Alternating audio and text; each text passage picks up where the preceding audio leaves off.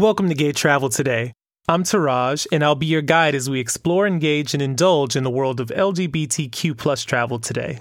COVID 19 has hit tourism reliant destinations hard, and one of the many of those locations is the Indonesian island of Bali. In Bali, 70% of the population depends on tourism, and the area has seen extensive job and income losses since it closed its borders in April. In the past, the island's image as a peaceful paradise with rich culture and religious heritage has made it a highly resilient tourist destination. But with the pandemic, Bali is wanting to take a different approach to saving the island. Bali will attempt to adjust its model away from surfing, parties, and yoga and gear it toward more rural villages and nature. Some of the activities in these areas can include everything from dolphin watching and snorkeling trips to food tourism and experience tourism focused on traditional fishing and farming. Many places are beginning to take this pivot, and Bali could be one of the many to start this trend to sustain tourism post COVID 19. Would you prefer more localized one on one experiences when you travel next? Let us know on social media by hashtagging Gay Travel Today and Sagi Travel. Also, follow me on Instagram at Teraj08. That's T E R A J